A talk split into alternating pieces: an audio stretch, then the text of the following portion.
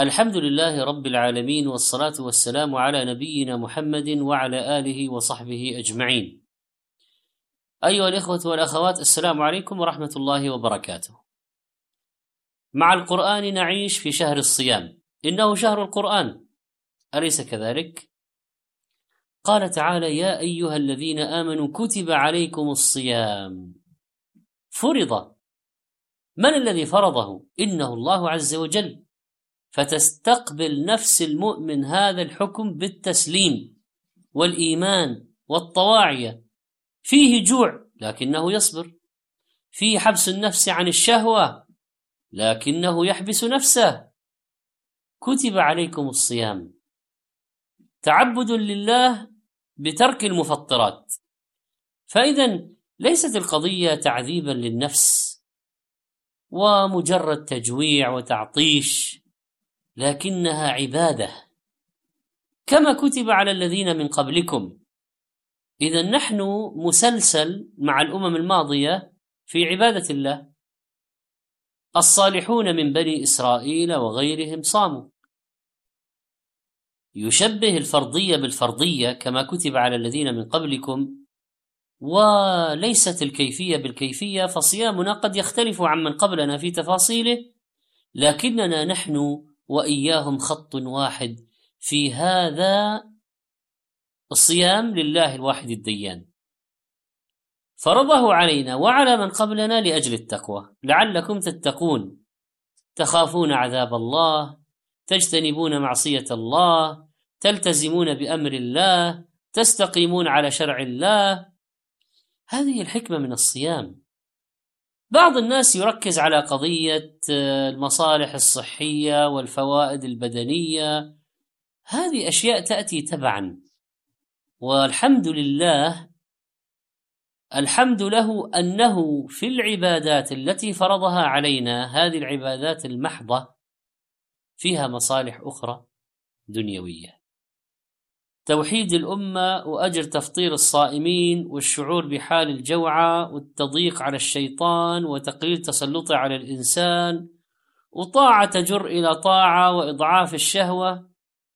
وإنك لتلمس أخي الكريم أختي الكريمة إثارة المنافسة عند الأمة لتحصل جميع فضائل من سبقها وتزيد عليها.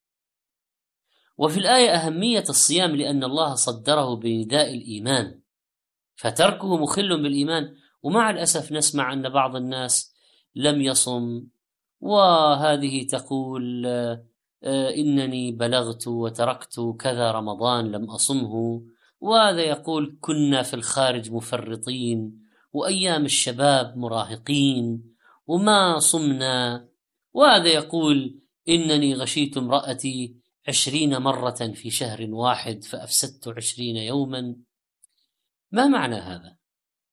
إذا استقر الإيمان في النفس استسلمت لله لكن عندما نرى هذا التساهل في القضية نعلم أن هناك خللا اساسيا. ثم نرى في هذه الآية تسلية المؤمنين بذكر وجوب الصيام على من قبلهم ليهونه عليهم. لأن الاشتراك في الشيء الشاق يخففه. لكن هناك فضل لهذه الأمة لأنها جمعت إلى فضائلها فضائل من تقدمها. ثم ما دام أمرنا بالصيام لأجل التقوى إذا كل طريق شرعي يؤدي إلى التقوى ينبغي علينا أن نسلكه. وأيضا فإن الله قد فرض على هذه الأمة الصيام على مراحل. ففرض صيام يوم عاشوراء ثم نسخ وجوبه بصيام شهر رمضان وناخذ من الآية أن علينا أن لا نتلاعب بالصيام كما تلاعب من قبلنا حين فرض عليهم.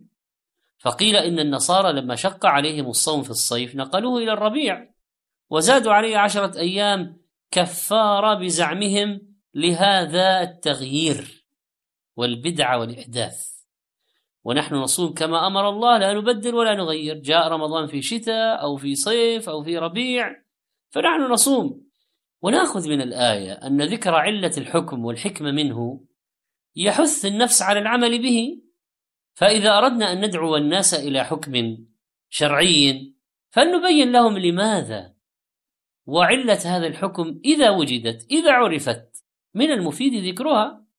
ثم من الواضح أن فائدة الصيام للعباد وهو رجاء أن ينالوا التقوى وإلا فليس لله حاجة في أن يجوعهم ويعطشهم ويحبسهم عن نسائهم.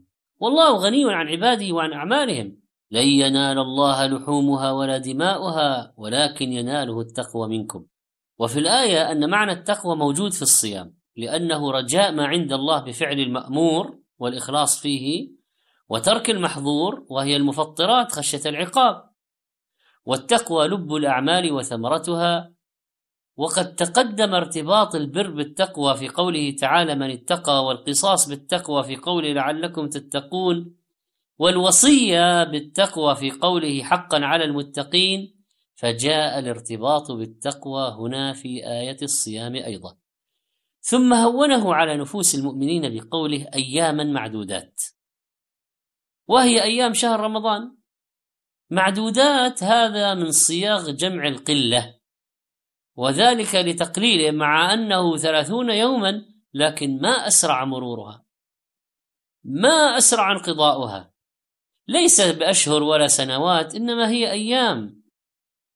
يا أمة الإسلام من كان منكم مريضا مرضا يشق به الصيام أو يتأخر به الشفاء أو يفوت به العلاج أو يزيد به المرض فإن له عذر في ترك الصوم وكذلك يلحق بالمريض الحامل والمرضع فيجوز لهما الفطر وعليهما القضاء فقط على الراجح سواء كان لأجل نفسيهما أو ولديهما. وقد قال النبي صلى الله عليه وسلم إن الله قد وضع عن المسافر الصوم وشطر الصلاة وعن الحبلى والمرضع الصوم رواه الخمسة. والعاجز عن الصيام أو الذي يشق عليه مشقة كبيرة لكبر سنه فإنه يفطر ويخرج الفدية. وقوله تعالى فعدة من أيام أخر أي فواجب عليه الصيام أياما أخرى بعدد التي أفطرها من رمضان للعذر متتابعة أو متفرقة. وعلى الذين يطيقونه يعني يستطيعون الصوم ويقدرون عليه فدية يفدون بها أنفسهم من الصيام. وكان هذا في البداية صيام رمضان كان اختياريا فالذي يريد أن يصوم يصوم والذي لا يريد يخرج فدية. ثم نسخ ذلك بفرض الصيام. فمن شهد منكم الشهر فليصم. وذهب التخيير ونسخ. وهذه من المرحلية في فرض الصوم. كم هي الفدية؟ طعام مسكين لكل يوم فيغديه أو يعشيه. وابن عباس رضي الله عنه رأى أن هذه الآية غير منسوخة وأن في حق العاجز عن الصيام لكبر سن ونحوه. وأما بالنسبة للتخيير الذي كان موجودا من قبل فالله عز وجل حثهم على الصوم وقال فمن تطوع خيرا أو زاد في الفدية على القدر الواجب أو صام مع إخراج الصدقة فهو أي التطوع خير له بالثواب. وأن تصوموا يا أيها القادرون خير لكم من الإفطار والفدية إن كنتم تعلمون. وهذا في مرحلة تخيير الصائم القادر بين الصيام وبين الإفطار مع الإطعام وقد نسخ ذلك.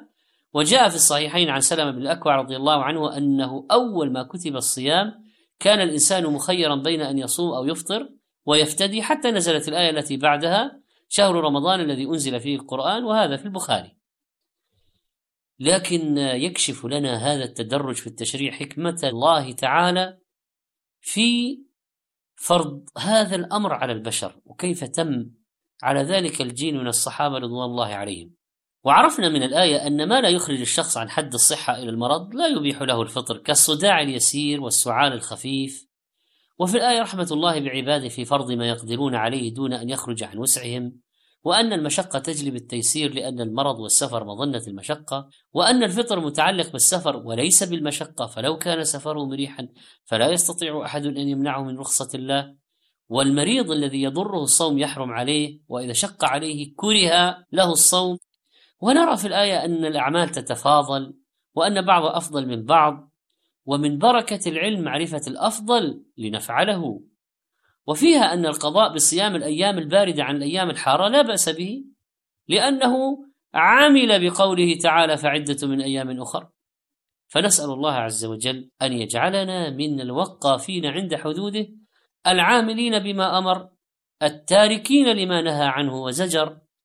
وصلى الله على نبينا محمد وعلى آله وصحبه أجمعين والسلام عليكم ورحمة الله وبركاته. كنتم مع آيات للصائمين.